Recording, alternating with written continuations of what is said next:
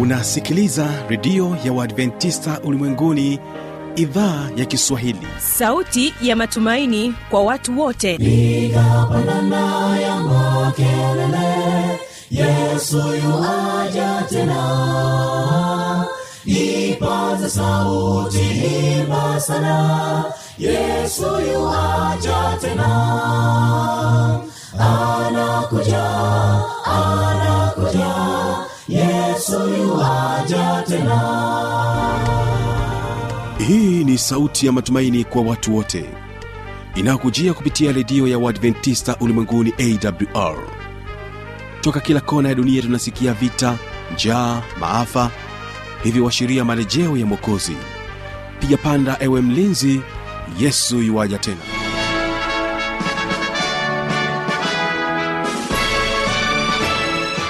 hujambo na karibu katika matangazo yetu kupitia idhaa ya kiswahili ya redio adventista ulimwenguni awr inayokutangazia kupitia masafa mafupi ya mita bendi 25 kutokea hapa mkoani morogoro. Mpendo msikilizaji ungana nami kupitia awr tanzania na kupitia kisima fm masafa 89.7 kutoka kule nchini kenya. Naamini ya kwamba tutakuwa sote mwanzo mpaka mwisho. Na hilo msikilizaji kipindi hewani ni biblia ya kujibu. Hapa tutapata wasaa wa kuwa naye mchungaji daniel mshola akijibu swali lake edison mwangilima kutokea iringa ambaye yeye alitaka kujua bustani ya edeni ilikuwa wapi. Anataka pia kufahamu ni nchi gani katika wakati huu. Um, na wahistoria e, ina, wanakisia ya kwamba e, bustani ya edeni ilikuwa katika eneo la guba ya uajemi na hasa katika nchi inayoitwa iraki ya leo. Mahala ambapo e, mito mikubwa miwili ya tigris na eufrat inaingia baharini. Lakini awali ya yote tutakuwa na mwimbaji irene chaboma ambaye atakuja kwetu na wimbo unaosema kamwe siwezi kujua. Kwa mwenye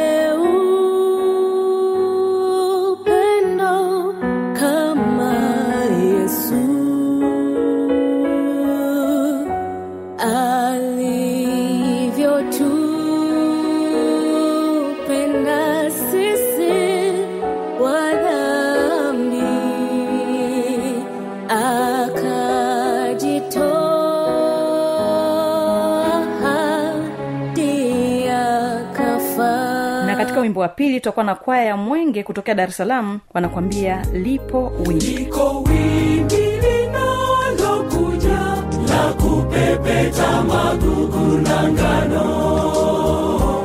Ingawa alisema ya acheni yaendele kukuwa pamoja. Basi huyu hapa irene chaboma na wimbo kamwe siwezi kujua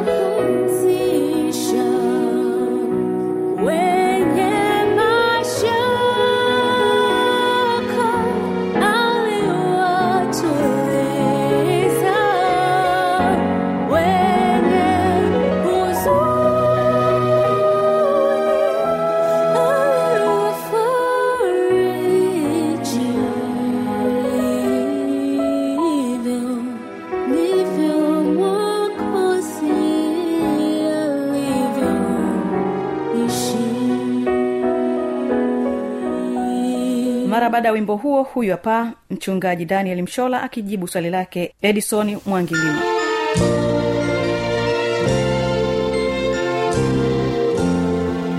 Nichukue nafasi tena kukaribisha msikilizaji wangu katika kipindi chako kizuri ukipendacho cha bibulia ya kujibu. Leo tena tunayo maswali mengine yaliyoulizwa na wasikilizaji mbalimbali ambayo tutakwenda kuyajibu. Na kabla hatujaingia katika, katika eh, kujibu maswali hayo ni kualike mahala pale ulipo tuweze kuomba. Baba mbinguni asante kwa siku hii tena. Tubariki tunapokwenda kujibu maswali yaliyoulizwa na watoto wako.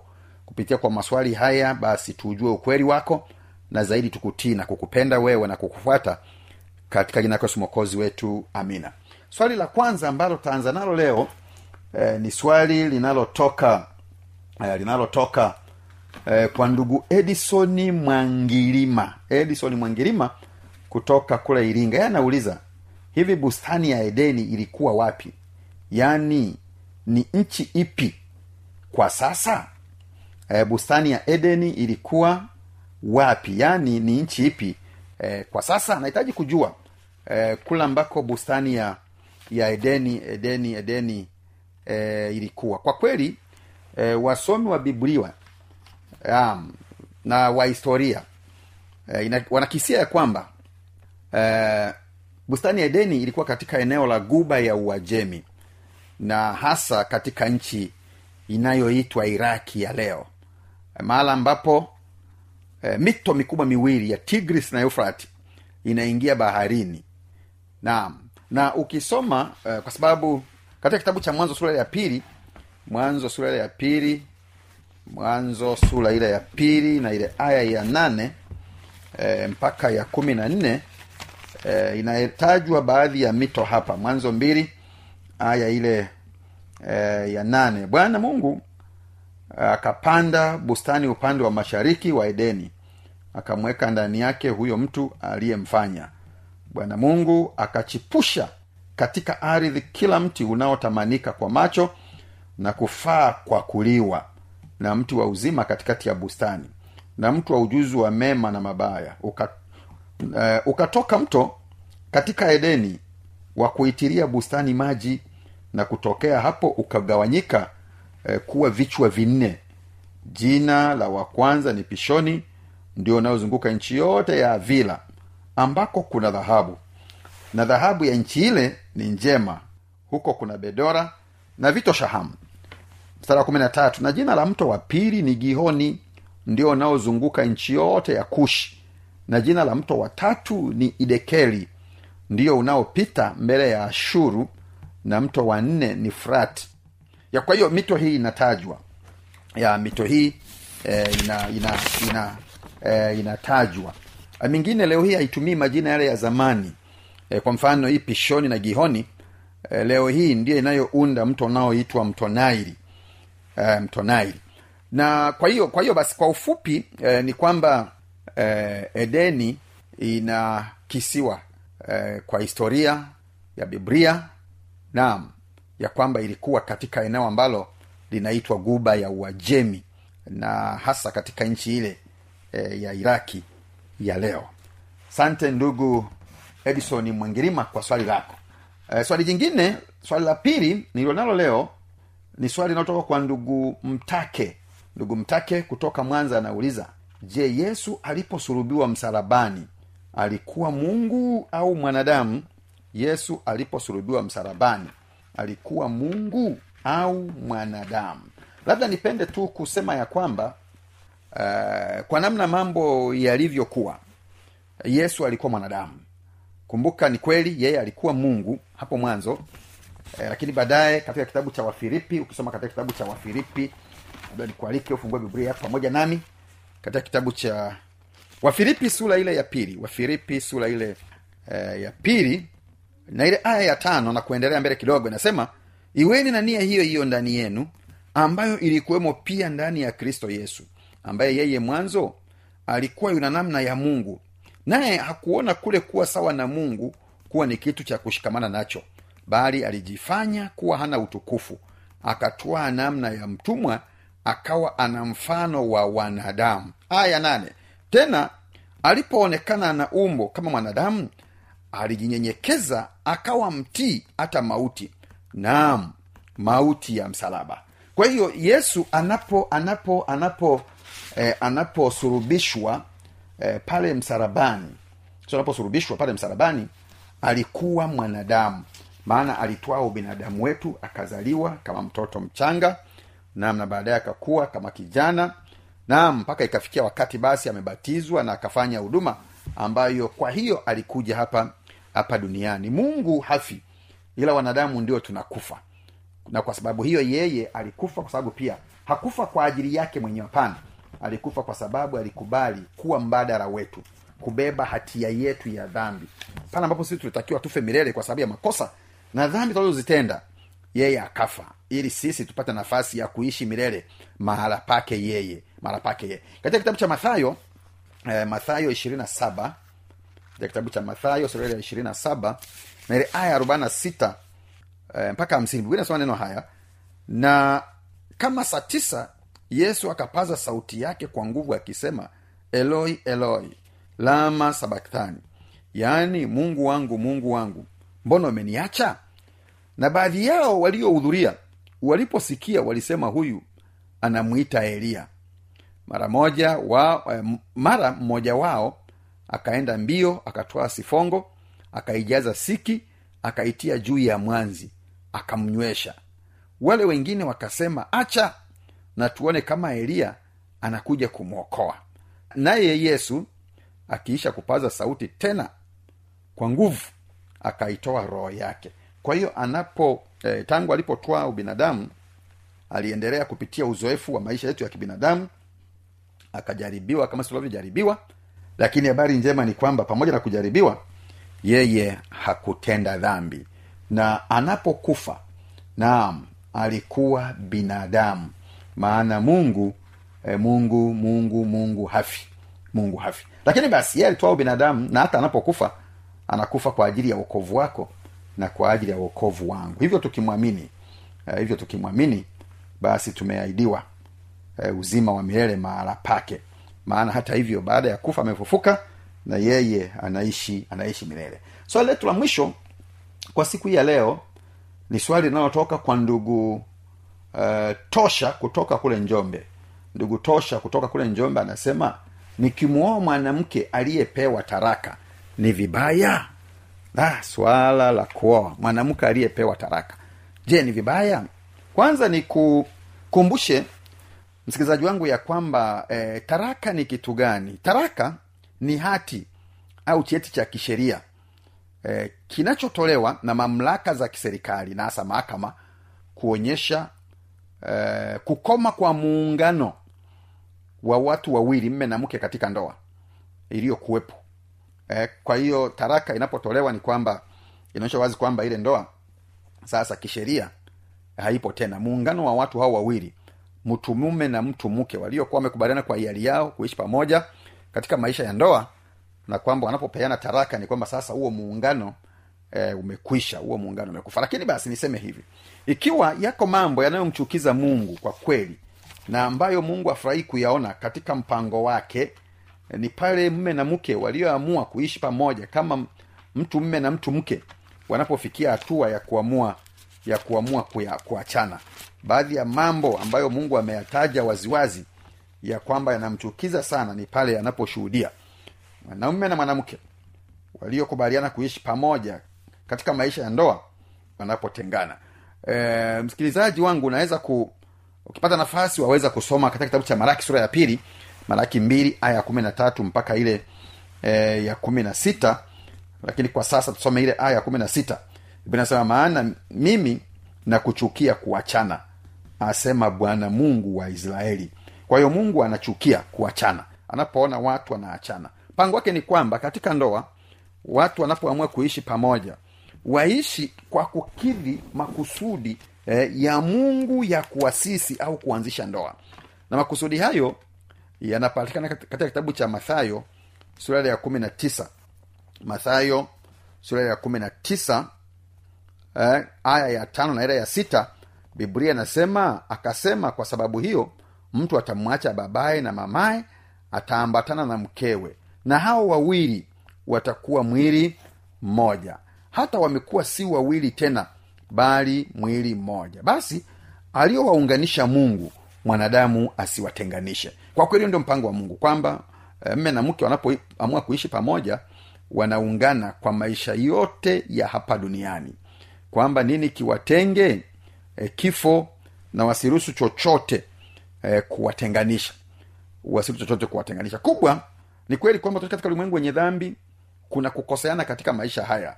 Mungu anatamani tunapokoseana tuweze kusameheana eh, tuweze kusameheana. Na wako watu wanasamehe na, na, na kutunza makosa. Eh, wanasamehe na kutunza makosa. Katika kitabu cha mathayo kumi na nane aya ishirini na moja na ishirina mbili kisha petro akamwendea akamwambia bwana ndugu yangu akinikosa mara ngapi nami nimsamehe? Hata mara saba? Yesu akamwambia sikuambii hata mara saba bali hata saba mara sabini. Ya kwamba mtu anapokosa kubwa ni kuwa tayari eh, kusamehe ni kuwa tayari kusamehe kuwa tayari kusamehe. Lakini basi eh, wako wengi ambao eh, inashindikana. Sasa mungu amekubali jambo moja ameruhusu jambo moja ambalo laweza kuwa sababu halali mbele za mungu ya watu kuachana. Katika kitabu cha mathayo kumi na tisa mathayo mathayo ukianzia aya tatu biblia nasema basi mafarisayo wakamwendea wakamjaribu wakimwambia je ni halali mtu kumwacha mkewe kwa kila sababu? Yaani kila sababu. Akichelewa tu kurudi nyumbani akiunguza mboga apewe taraka eh? akifanya kosa fulani apewe taraka ah, akajibu akawambia hamkusoma ya kwamba yeye aliyewaumba mwanzo aliwaumba mtu mme na mtu mke? Eh? Aya saba. Wakamwambia jinsi gani basi? Musa aliamuru kumpa hati ya taraka na kumwacha? Akawaambia aya nane e, musa kwa sababu ya ugumu wa mioyo yenu aliwapa ruhusa kuwaacha wake zenu lakini tangu mwanzo haikuwa hivi. Kwa hiyo taraka sio mpango wa mungu. Nami nawaambia ninyi kila mtu atakayemwacha mkewe isipokuwa ni kwa sababu ya uasherati akaoa mwingine azini naye amuae e, yule aliyeachwa azini. Kwa hiyo mpango wa mungu ni kwamba wanandoa waishi pamoja mpaka kifo kitakapowatenganisha. Na pengine ikitokea mmoja amekuwa mzinzi na mwingine hawezi kumsamehe imeshindikana kusameheana basi huyo ana haki eh, ana haki ya kuomba taraka.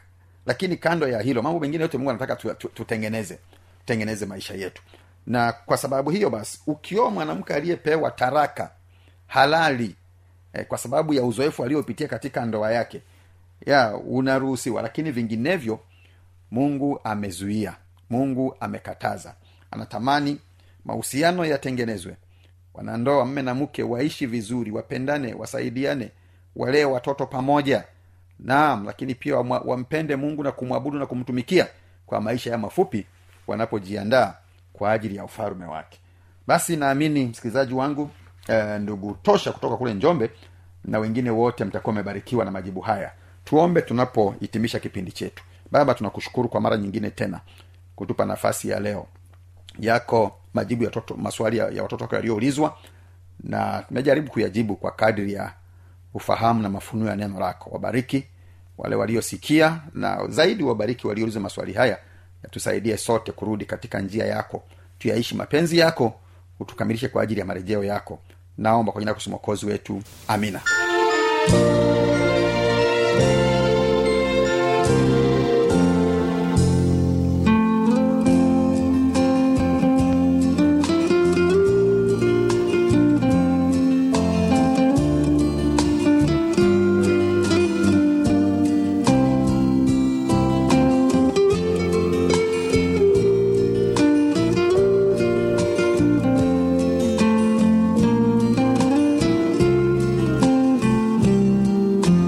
na hiyo ndio tamati ya matangazo yetu kwa siku hii ya leo. Kwa maswali maoni na changamoto anwani hii hapa ya kuniandikia.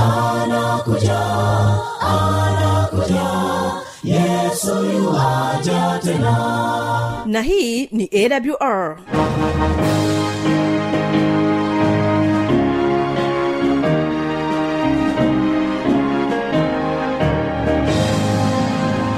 redio adventista ulimwenguni awr sanduku la posta 172 morogoro tanzania. Anwani ya barua pepe ni kiswahili at awr org. Namba ya mawasiliano simu ya kiganjani 653 570814 na pia unaweza kuwasiliana nasi na idhaa ya maasai kwa nambari 769 986355 ukiwa nje ya tanzania kumbuka kuanza na namba kiunganishi alama ya kujumlisha 255 unaweza kutoa maoni yako kwa njia ya facebook kwa jina la awr tanzania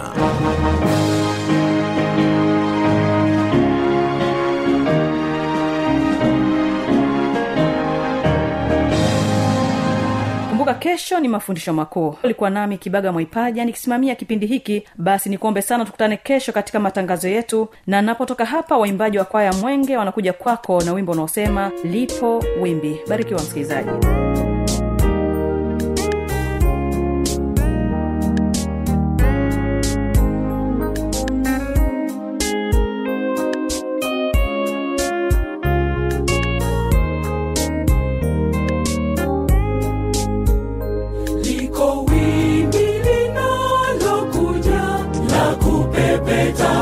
kupepeta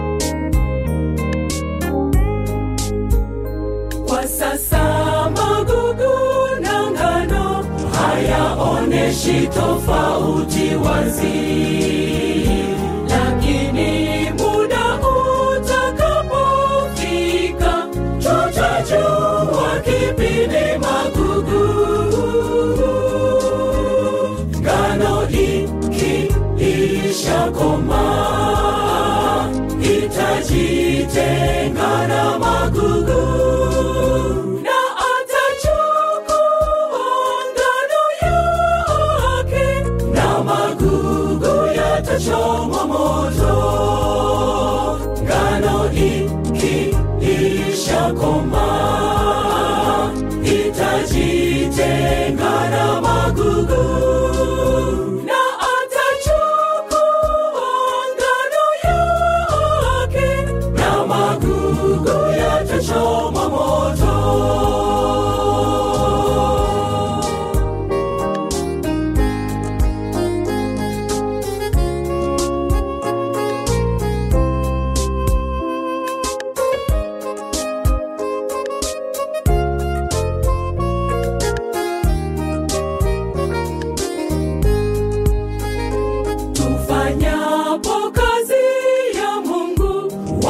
wanafiki hatutawatambua.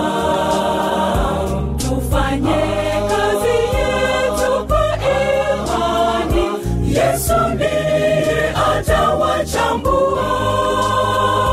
Tusikie sauti tamu. Sauti yake roho mtakatifu ikituimiza tubadilike tuwe ngano tuvunwe pamoja. Ngano ikiisha koma itajitenga na magugu